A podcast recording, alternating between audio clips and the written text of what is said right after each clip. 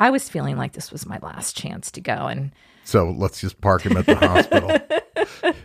if, if anyone shows sign of weakness, we, we set them on the side of the trail and they're on their own.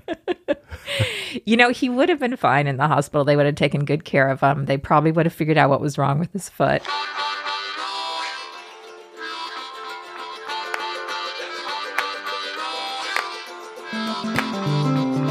This is the Dear Bob and Sue podcast, stories from our journey to all the U.S. national parks and other public lands. I'm Karen Smith. And I'm Matt Smith.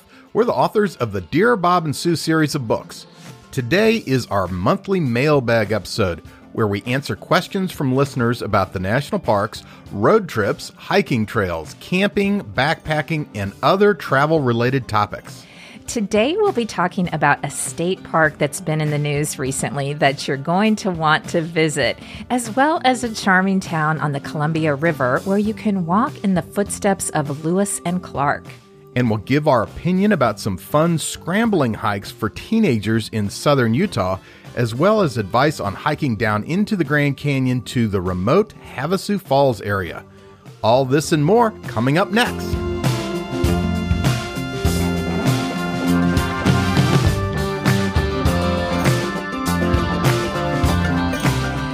Morning. We are happy to be back with our mailbag episode. We had to switch things up a little. As most of you know, mailbag is usually the last Thursday of the month, but we've been a little bit under the weather. Right, that's the thing about having a podcast is if you have a cold, you can't record. And so uh, yeah, you just have to wait until you're better and then uh, start recording again. So anyway, that's that's why we had to take a little bit of a break. Yeah, a lot of sickness going around. Unfortunately, hope you all are feeling good. We're we are on the road to recovery, so hopefully our voices don't sound too um, nasally. But yeah, it's good to be back. Yeah. So Karen, let's before we get into our questions, let's start with park news. I love park news. and and this is a big one. This came as a complete surprise to us, mainly because we had never heard of this state park. It's called Crater of Diamonds State Park, and it's located in Murfreesboro, Arkansas, which is a little over an hour from Hot Springs National Park. Yeah, we saw this article about a visitor on January 11th found a 7.5 carat brown diamond at this park. He was from uh, France uh, visiting and wanted to fit in a visit to this park just by happen chance at the, at the end of his trip. And then he found this huge diamond. And Karen, I am surprised that since this happened on January 11th, and that was like three weeks ago, that we haven't made a trip to Craters of Diamond State Park yet. It's been three weeks. Well, if we hadn't been sick and we had some travels in there, we would have made a beeline. And I'm just wondering, too, how many people, because, you know, this was pretty widely publicized. I wonder now how many people are at that park searching for diamonds. I, I'm guessing that they have a surge in visitorship. I bet they do, because this park is one of the only places in the world where the public can search for real diamonds in their original volcanic source. And I guess visitors come from all over the world to search this this one particular 37 acre field for a variety of rocks, not just diamonds, but also minerals and other gemstones. Yeah, and, and there are not a lot of places in the United States where you can find diamonds. Matter of fact, this may be uh, one of the only places there. There is a high concentration of diamonds in South Africa or southern part of the African continent. Uh, there's other parts of the world that have concentration of diamonds. Not a lot in the United States, and this just happens to be a state park. And like you said, when you visit this park, they have a finders keepers policy. So if you find a diamond, it's yours. And they facilitate you searching for diamonds because, I mean, you can bring your own mining equipment if you happen to have that, as long as it's not um, battery operated or motor driven. But you can also rent tools from the park, and they will they'll help you identify what you find and all kinds of things. So I think this is amazing. Yeah, they'll help you any way they can. They're very facilitating They're encouraging people to look around. You know what they do? They even plow the ground. Uh, now they do this. They try to do it once a month, and sometimes uh, because of weather or muddy conditions, they can't do it. So they try to plow these rows to kind of freshen, like like pull up some of the diamonds from underneath, so that people aren't digging like twenty foot holes. Right. So Matt, as our resident geologist, I have a question for you that I'm sure everyone is wondering, like I am. Why in the world are there diamonds in Murfreesboro, Arkansas? Yeah, that's a good question. And being the geology expert, um, I'll, I'll, try to explain it in terms that you can understand. okay, thank you. I appreciate that, Matt. Dumb it down for me. Well, I mean, the, the diamonds in Arkansas were, were created the same way as you find diamonds all over the world. Essentially, a diamond is just compressed carbon. And so there's tons of carbon on the planet in the earth earth's crust and generally like from 50 to 100 miles beneath the surface in the earth's crust is where a lot of that carbon is compressed because of heat and time and pressure and so there's a lot of diamonds down there but they don't make it to the surface so every now and then with the tectonic plates moving and other uh, parts of the earth moving, you could have cracks in the crust that cause this pressure. There's a lot of pressure beneath the earth's mantle. It creates vents where it pushes this pressure up. And so any material that's down there gets shot up to the surface in these little vents. Just one that happened to be in Arkansas like 100 million years ago and it just essentially spews all this material that was deep in the earth and in that material you're going to find diamonds and so it just kind of all accumulated in this one spot and that's that's how these areas happen all over the planet just so happens that there's not many of them in the United States it's a shame that there isn't one in our backyard. yeah, well, you could dig. You could dig there. Uh, I think somebody would know before now. I think probably that there would be diamonds so. in our backyard.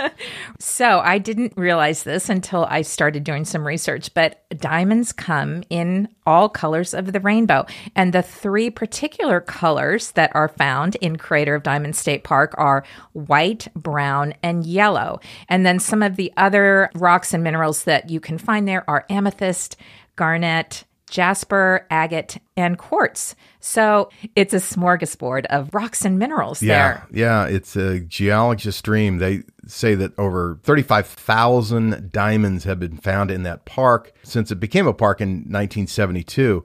Yeah, and, and they've found some big ones. I mean, this the guy they've just found, you know, is over seven carats recently. That was a brown diamond, but yeah, there's some pretty famous diamonds that have been found there. Yeah, I jotted a few down. So uh, there is the Amarillo Starlight Diamond, which is 16 and a half carats. There's the Star of Arkansas, which is about 15 and a half carats. And then there's the Esperanza Diamond, that's about eight and a half carats. But Matt, the most notable might be the three carat Strawn Wagner Diamond, which was found in 1990. And do you know why? Yes, because I read the outline. It it it is a near flawless diamond. That's right. It's one of the few colorless, internally flawless diamonds ever found. So this diamond was cut to just a little over one carat in 1997, and it was graded perfect by the Gemological Institute of America. Apparently, this diamond is considered one in a billion, and it's so perfect and so rare that most jewelers and gemologists never see one during their lifetime. And what's very cool is that this particular diamond is on permanent display at the park's visitor center because the park raised $35,000 to buy it. There you go. So that is what's waiting for you amongst the plowed rows in, in Arkansas. We're going to have to go there. We are definitely going to have to go there. You know, it would have been uh, kind of a nice little Valentine's Day trip. hey, honey, get your bucket and your um, sieve. we're go- we're gonna go dig in the dirt. Happy Valentine's I, I'm not Day. going to buy you a diamond. I'm going to buy you a trip where you can find your own. Best of luck to you. The romance is alive and well. Anyway, you might want to check out Crater of Diamond State Park if you go visit Hot Springs National Park.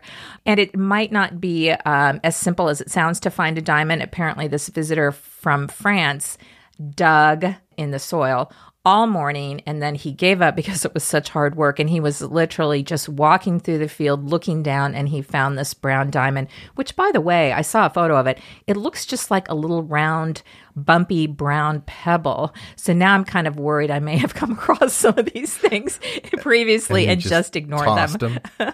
yeah. Well, yeah, the lesson there is like uh, sometimes just try easy. Exactly a lef- lesson in life. Anyway, Exactly. Mm-hmm. so yeah, we should go. We definitely should go. I think you need to manage your expectations. for sure. All right. So that's an exciting little bit of news about our public lands. And I think, uh, should we just jump into mailbag now? yeah, uh, we have a few questions today. We do. Yeah, yeah. What's our first question? All right, this one comes from Mark in Tulsa, Oklahoma. And he wrote, I'm going to be visiting Mount Rainier National Park in July. And from there, I'm heading to Cannon Beach, Oregon. Are there any places that I shouldn't miss along the way? Any interesting stops to break up the drive? There are a bunch of interesting little places, and uh, thank you for the question because uh, uh, a lot of times you do have to kind of ask the locals. Right. One of the stops we were going to suggest is Mount St. Helens National Volcanic Monument, specifically the Johnston Ridge Observatory. However, last summer there was a huge landslide on a section of the Spirit Lake Highway, the only road that takes you to that observatory, and they had to close it down. Yeah, we were hoping that they'd be able to get the road cleared and reopened this summer, 2024. But today, like an hour ago, we saw a local news article that said the road won't be passable again until 2026. Can you believe that? Yes, I can, unfortunately. My goodness, this is really unfortunate because the Johnston Ridge Observatory is a place that everyone should visit. So, Mark, though, you could stop by the Mount St. Helens Visitor Center. That's still open. It's only about five miles off of I 5 on that Spirit Lake Highway. The landslide happened past the Visitor Center and it affects just the Johnston Ridge Observatory. So, yeah, you could do that. Okay. Thanks for your question, Mark. Oh, no. We're not just going to tell you what you can't do. We, we actually have another suggestion for you, and that would be the charming town of Astoria, Oregon. Oh yeah, that's that's right. The most direct route from Mount Rainier to Cannon Beach would take you right through Astoria, and it's definitely worth a stop. Yes, I think the city of Astoria is darling. It's in the very northwestern corner of Oregon at the mouth of the Columbia River. So the Columbia River is the border between Washington state and Oregon state.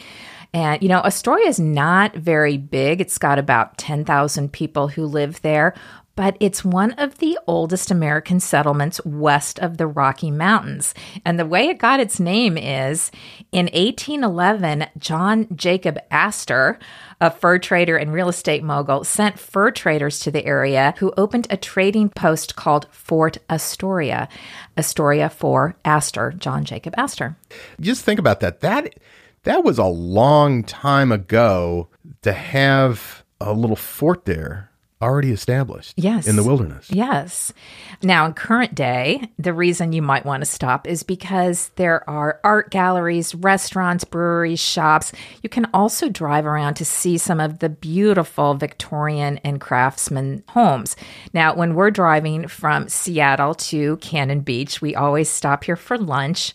Um, and there's a couple good breweries that we found that also serve food. Right. There's the Astoria Brewing Company. There's also Fort George Brewery. I love Fort George's um, stout beers. Yes. Uh, Imperial stout beers. Uh, Fort George also has pizza.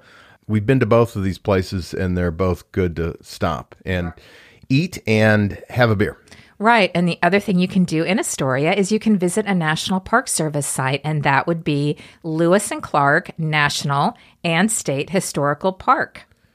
We have visited that. It is the home of Fort Clatsop, which was the winter encampment for Lewis and Clark when they came. And they spent from December 1805 to March 1806 there. So they found this location and it offered a lot of game to hunt. A lot of elk are in that area and it had close proximity to the ocean. So Clark sketched a preliminary site plan and they began construction in early December. So the fort was completed by January 1st and it housed, I love it, the National Park Service says it this way it housed 32 men, one woman, a baby, and a dog. It's a very, very detailed census Well, there. it is, but what they don't tell you is who the woman was, the very, very, very famous woman. Yeah, I know who who that is because I've been there. Yes. It's Sacagawea, which is the wrong way to pronounce it. But that's hey, I went to school in the 1960s and 70s, and back then they taught us it was Sacagawea. Right. And now scholars believe that it's pronounced Sacagawea. And the baby was her son, Jean Baptiste Charbonneau. So um, the baby's father was Toussaint Charbonneau, a French Canadian fur trapper who joined the Lewis and Clark expedition as an interpreter. And Sacagawea was the explorer's interpreter among the Shoshone Indians. So a very famous resident there. Well, actually, lots of famous ones Lewis and Clark and Sacagawea. Now, one thing to note this is not the original fort. There was nothing left of the fort, so they rebuilt it based on drawings and um, and things that were written about it. But you can walk through. There are also a few hiking trails in that area. Okay, but I I would like to know who was the dog. The dog. Yeah, you said there was a woman and a baby and a dog. What, oh. what kind of dog was it? Oh, the dog. what was the dog's name? I don't know. Let you know what. Hold on a second. Let me look it up right now. Okay, Okay. got it there. I, I've got it. Okay. The dog, his name was Seaman. Okay, you're making this up. No, not not not that seaman. Seaman. S E A M A N, like a seaman. Seaman. Yeah, that's what I said. That's what I thought. Okay. Okay. so here's a picture of him. Well, it's actually not a real picture. It's a drawing. It looks like he was he was a Newfoundland dog. You know, one of those big Newfoundlands. This is a podcast. They cannot see. they cannot see the drawing of. Okay, well, I'm describing it. He's a big. dog. He was a big Newfoundland dog. Um, so it says here. Seaman helped hunt beavers. He caught a goat in the water once, and he assisted hunting parties in carrying back their catches. Oh, listen to this. On more than one occasion, he saved his humans from charging bison, and he alerted the party to presence of bears along the upper Missouri River. So he's a working dog. He was a working yeah, dog. he was er- earning his feed. And I guess the I'm just still scanning this. I guess the Shoshone Indians really liked the dog. In fact, one Indian offered to buy semen for three beaver skins. Okay, let's just move on. well, We're- you asked about the dog. Okay, right. so Sacagawea, her baby, and Seaman the dog. How's that? That's great. Anyway, I guess during the busy season, which I believe would be summer, they do have rangers in costume and there are ranger led programs. There's also a visitor center with a museum, a bookstore, a couple of movies. And uh, yeah, Astoria is a great stop because breweries and, and an NPS historical site. I don't know, Matt, what more could you want? How about a pig and a pancake? Do they have one of those? You know, Matt, actually, they do have a pig and a pancake restaurant in Astoria. We just, we haven't uh, stopped there because we've been so preoccupied with the breweries. Why have we not ever been to a pig and pancake? We're always on the outside looking in. I know we are. And so, Mark, just note in Cannon Beach, there is a pig and a pancake. You know, this is obviously by the name, um, a breakfast place. So definitely check that out and let us know how it is because Matt is only we're never dreaming. gonna go. Right, right. There's another stop we didn't mention, and that's Cape Disappointment State Park. It's just across the river from Astoria. It's, so it's on the Washington state side. So, for Lewis and Clark history buffs, there's a Lewis and Clark Interpretive Center there, as well as a lighthouse, a really uh, well restored lighthouse, the North Head Lighthouse. We must have been there like within weeks of when they finished that restoration because it was all sparkling and clean.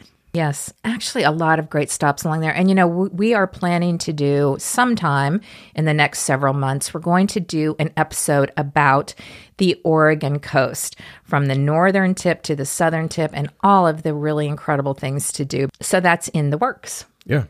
Okay, Mark, there you go. There's a few ideas for you. And don't forget to buy your day use reservation for Mount Rainier. All right, Karen, what is our next question? All right, this one comes from Christy, and she wrote My family was just talking about the Beehive Trail in Acadia and wondering if there are similar trails in other areas. It was super popular with my kids, ages 12 and 14. My youngest doesn't like hiking and didn't complain at all on the Beehive Trail. We are headed to the Mighty Five and Grand Canyon early this summer, and recommendations are welcome. So that's her question. I did email her back and ask specifically what they liked about the Beehive Trail. And I, I had a feeling I already knew, but she did confirm that they liked the climbing the ladders and scrambling on the rocks. Oh, yeah. Um, who, who wouldn't? young teenagers, 12 and 14. Right. They're like monkeys. They'll, lo- they'll love climbing over stuff. And Utah has plenty of places that 12 and 14 year olds can climb all over. Actually, Utah might be the very best state for fun scrambling hiking. Uh, so, we'll just give you a couple of suggestions for Utah specifically. Um, in Arches, definitely try to get permits for the fiery furnace. Now, you have to reserve those ahead of time on recreation.gov at least two days ahead of your trip. They do go up for grabs seven days in advance. So maximum. Maximum of, of seven, seven days. days. So if you're, you're trying to get them a month ahead, you're not going to find it available. Right, right. And they go really fast. So this is one of those things you need to be on your computer, uh, you know, logged into recreation.gov the second they go up.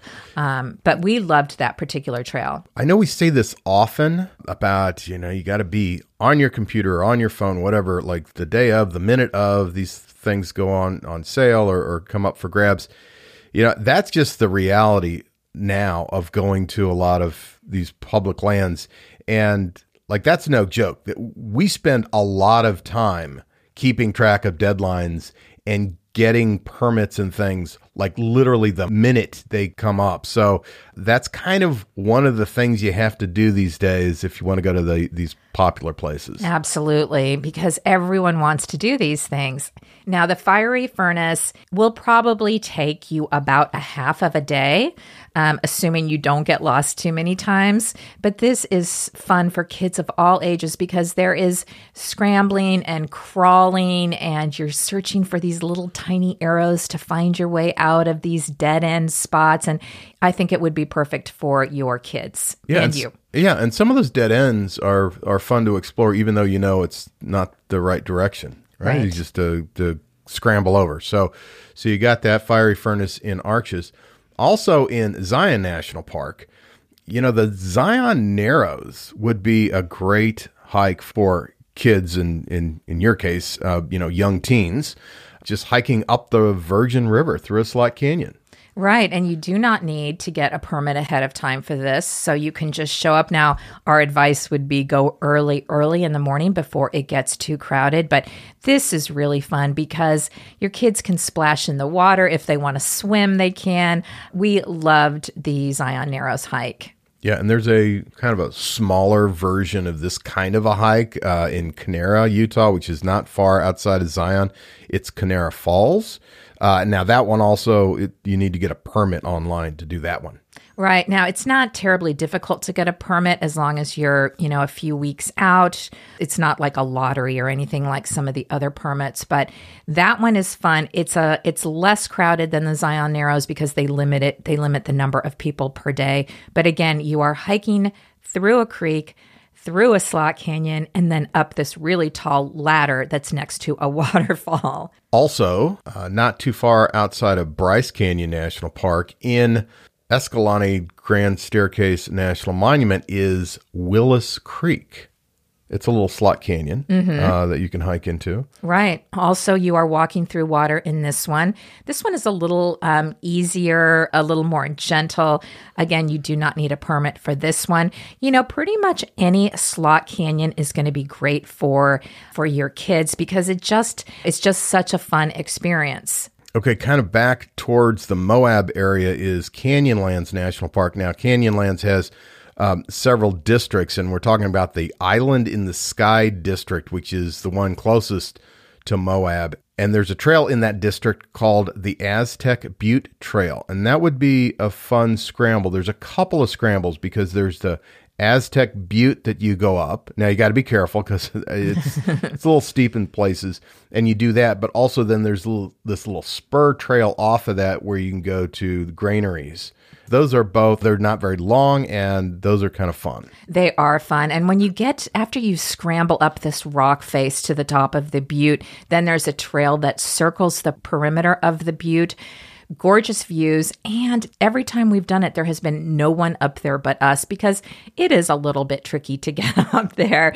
But if we can do it, your 12 and 14 year old will be able to do it for sure.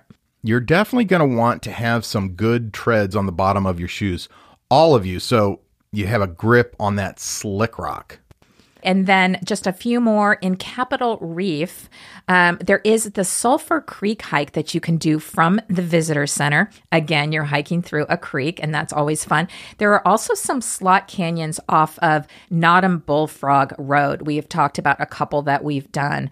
So um, you could check those out as well when you're in Capitol Reef. And when you're driving between Capitol Reef and Arches, you'll pass a turnoff to Goblin Valley State Park. This is this is while you're on Highway 24.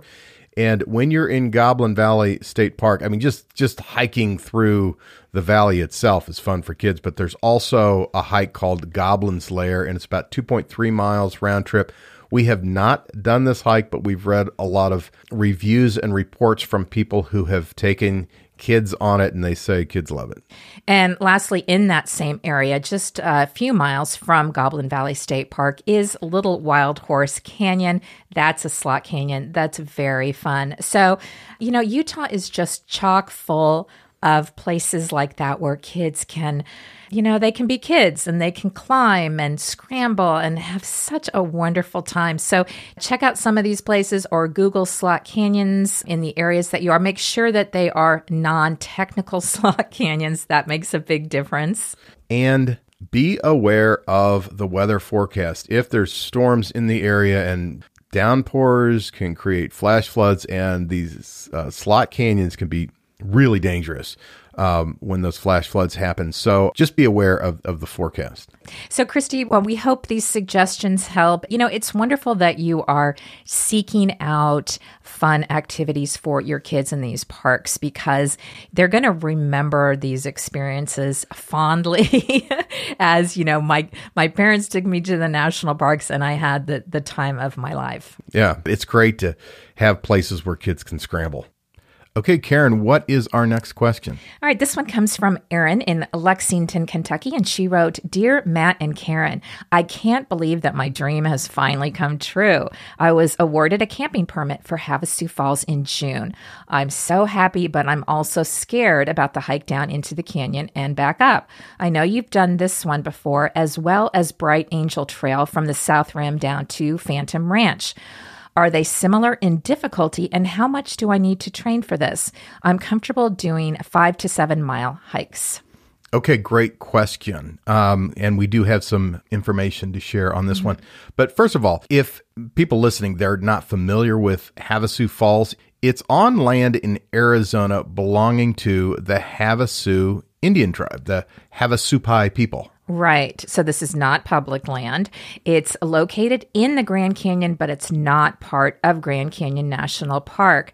So Havasu Falls is famous for its turquoise waterfalls, and you need uh, to get a permit to go there. Now, these permits are either to camp in the campground or stay in their lodge. There is no day hiking allowed in this entire area. And Erin, if you listen to our podcast episode about that adventure, episode number 28, you might remember that we did it with our friends John and Lolly.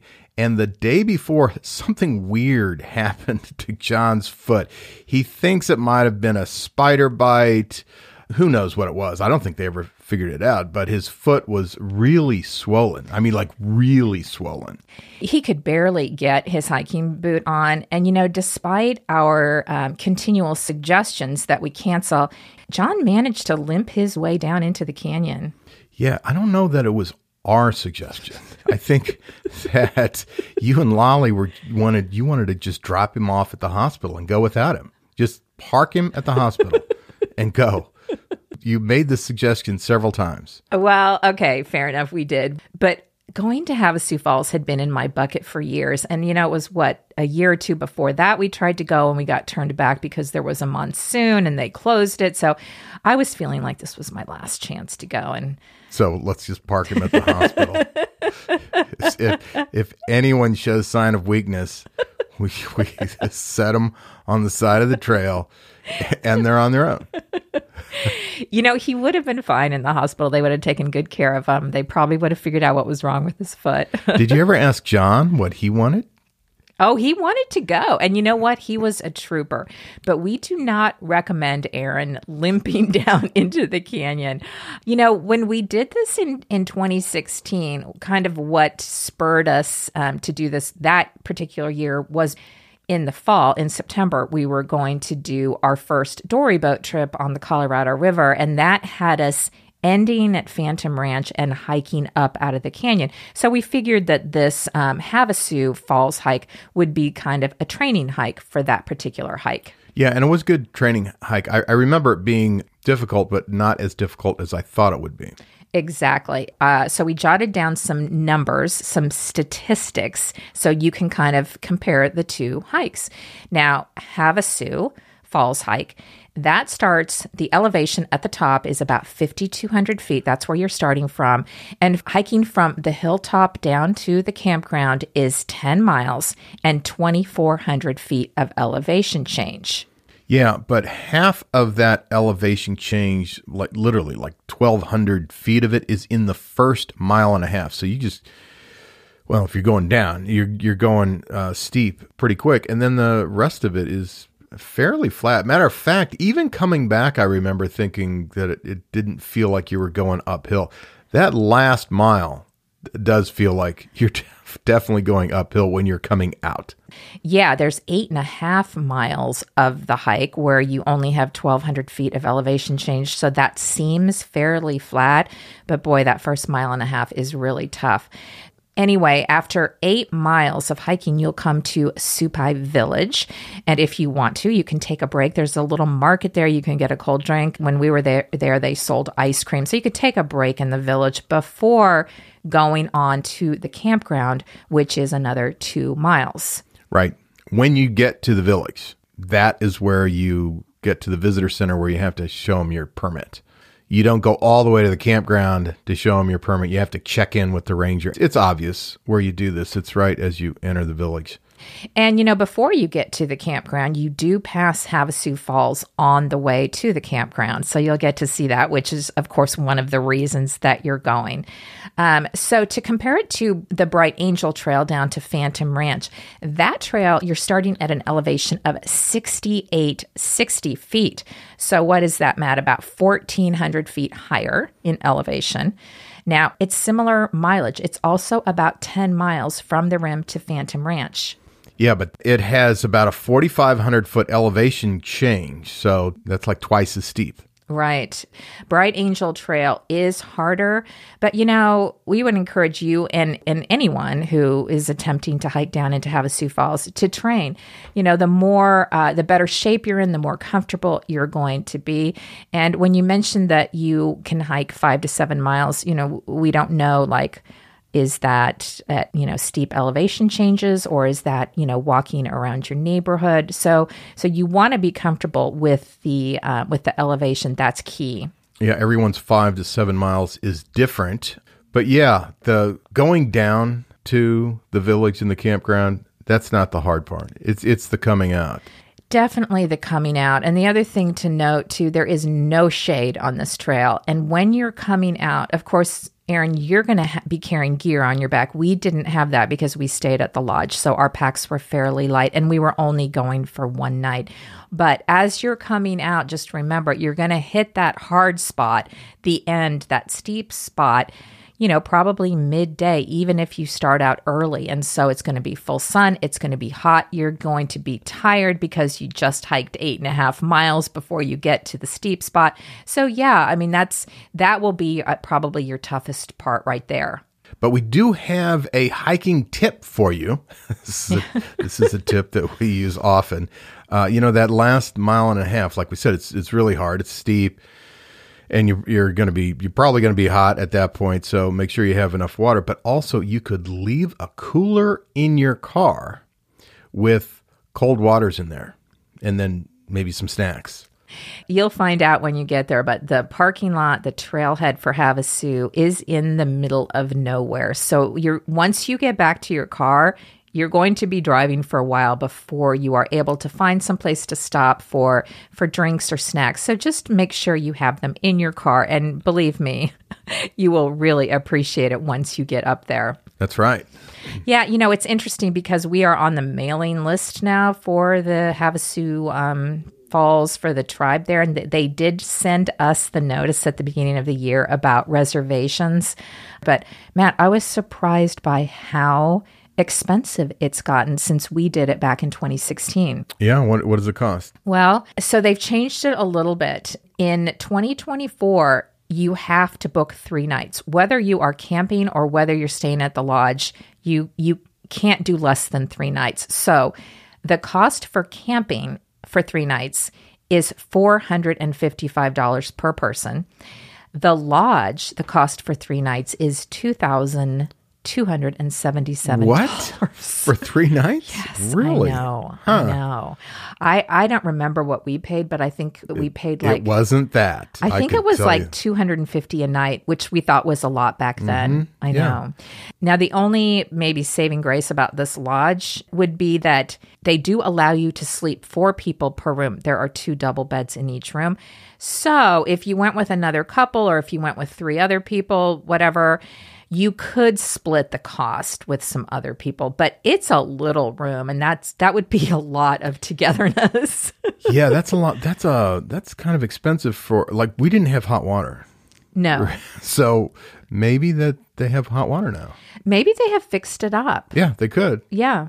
I don't know. We're not besmirching the lodge. It was a it was a fine place to stay. I mean, we couldn't get campground spots anyway, so mm-hmm. the only place we had to stay. Yeah, we were grateful for a bed and we were grateful there was a window air conditioner and it was hot and we were really grateful for the air conditioning because I think we had hiked didn't our GPS say it was 17 miles? John's uh, the GPS on his watch said 17 miles, but I think he was also delirious from dragging his foot around. I, might might have been 10 miles. I don't know. He, he he says it's 17 miles. Because one of the big attractions besides Havasu Falls is Mooney Falls. And Mooney Falls is another mile or so past the campground. So, you know, once we got to the village and we checked in, then we hiked to Havasu Falls and then we hiked to the campground and then we hiked to Mooney Falls and then we had to turn around and hike back up to the lodge. So we did somewhere between you know, I think 15 and 17 miles that day. And that was a lot for us. yeah, but it was it was a great day, and um, John was a trooper. Oh my gosh, it was amazing that he was able to do it. So, anyway, that's kind of a long answer to your question, Erin, but yes, we think you should absolutely train for this hike so you're comfortable. There's no surprises. You know, you don't want to suffer. That's right. we we know this. right. It's going to be a lot more fun if you don't suffer. So, I don't know what your options for training in Kentucky are in the winter, but you know, maybe you just want to join a gym for a couple of months and get on the treadmill and get on that stairmaster.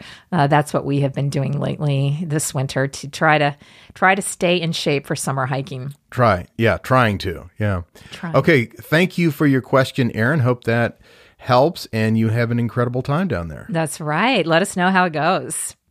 Okay, Karen, do we have any more questions? We have one more question from Jeff in Omaha, Nebraska, and he wrote Dear Matt and Karen, my wife and I will be visiting North Cascades National Park this summer, and we only have one full day in the park. We plan on hiking the Blue Lake and Maple Pass trails, and we'll stop at the Diablo Lake and Washington Pass overlooks. But we know that none of these are actually within the boundaries of the national park. Do you know of any place where we could fairly quickly cross the border into the park so we can say that we actually stepped foot in it?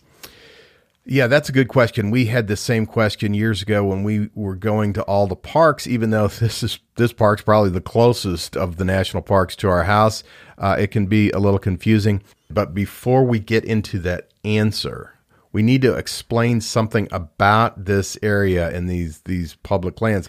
The North Cascades, it's a complex of parks. So you got the North Cascades National Park, but also adjacent to it, you have Ross Lake National Recreation Area and you have Lake Chelan National Recreation Area. And if you look at a map, they all look like one big green area and they're actually managed as a unit. And so the borders between these uh, different entities, there are three separate entities in the, in the National Park Service system. The managers of this area, they don't really, it's not so important where the border is. The whole thing feels and looks like a national park. Right. But while it might not be important to the managers of the park, it is important to a lot of people. It was important to us that we actually step foot in the park. And here's the thing a lot of visitors don't know. When you drive along the North Cascades Highway, which is Highway 20, and this runs through the center of the park complex, you're not in the national park. And as Jeff mentioned, those highlights where he's planning to visit, where most people visit, none of those are actually in the park. So, what to do if you are particular about stepping foot in the park? Of course, there are a lot of long hikes that will take you into the national park within the boundaries, but we have an actually really quick suggestion for you, Jeff, and for anybody else who's interested. So you can hike on the Bridge Creek Trail. And if you hike a mile or two on that trail, you'll come to the park border. And that's, uh, that's an easy trail to hike. And you know what? This is something that most people don't know about and they drive right past. We discovered this when we were doing a backpacking trip from uh, North Cascades Highway at Bridge Creek to Stehekin. And we took a couple of days, but we discovered that very quickly we crossed into the national park boundary. So here's what you need to do, Jeff on Highway 20, about mile marker 159. This is just a little over one mile east of Rainy Pass. You're going to come to a parking lot on the north side of the highway. So park there. You're going to cross the street to the trailhead, which coincidentally is the Pacific Crest Trail. And there's a big sign there. We, we have a photo right. of us standing get in front of the sign. Get your picture by the sign. right. And then you hike. I know it's more than a mile. I'm going to say it's just under two miles. And there are these these very cool old wooden signs that are, you know, uh, nailed to trees that will kind of guide you because there are some different forks on this trail. But anyway, you will come to a marker that says North Cascades National Park. And this is a really pretty trail through the woods. And as Matt said earlier, it's very easy. Right. So you can uh, do that and then definitely cross the border into the park. Say you were there. Right. Um, when you get to this area, it'll become more clear that the entire complex has the look and feel of a national park. Oh my gosh, yes. And all of these spots, whether you're in Ross Lake National Recreation Area or even the National Forest, which is where, where the Maple Pass um, hike is, and Blue Lake, no matter where you are in this complex, it's gorgeous and it will absolutely be worth, um, worth the trip out there. Okay, so Jeff, those are some suggestions. Yes, thank you so much for your question. And that's going to wrap it up for mailbag today. If you have a mailbag question that you would like us to include in our next mailbag, please email it to us at Matt and Karen Smith at gmail.com. Thanks for joining us today, and a special shout out to our listeners in Finland. we appreciate you tuning in. We do. I would love to go to Finland. Isn't uh, isn't that supposed to be the happiest country in the world? I don't know. Maybe it is. It's probably because they listen to our podcast, Karen. And, and, it brings them so much uh, happiness. A way to work that in, Matt. Yeah, yeah. Well, well, maybe we'll go and we'll find out. Yes, we should go and see firsthand. All right, and for all of you new listeners out there, please follow us on Instagram at Matt and Karen Smith because we post a lot of photos and videos of the places that we talk about in these episodes. And if you'd like to receive some bonus content from us, please consider joining our Patreon account. It's $5 a month less than a price of a beer in a brewery, Karen. I like how you made that analogy. So I'm not sure now people are going to think beer or Patreon. I think we might actually lose some Patreon followers. Okay, forget that. It's five bucks a month. Thank you for your support. Thank you. We appreciate it so much. We'll see you all next week.